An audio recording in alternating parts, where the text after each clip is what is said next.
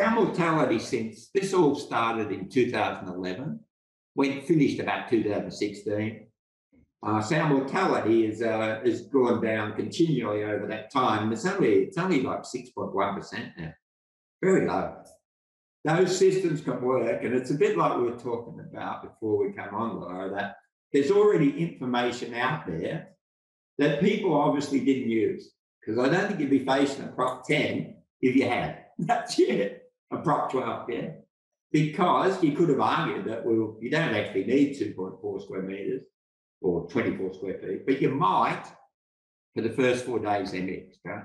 But you don't actually after that, yeah. The sow's welfare is not affected. If you look at sow damage, cortisol, and reproduction is not affected. So it can be done, but it's scary, and I'm surprised that America's still scared about it. That's right.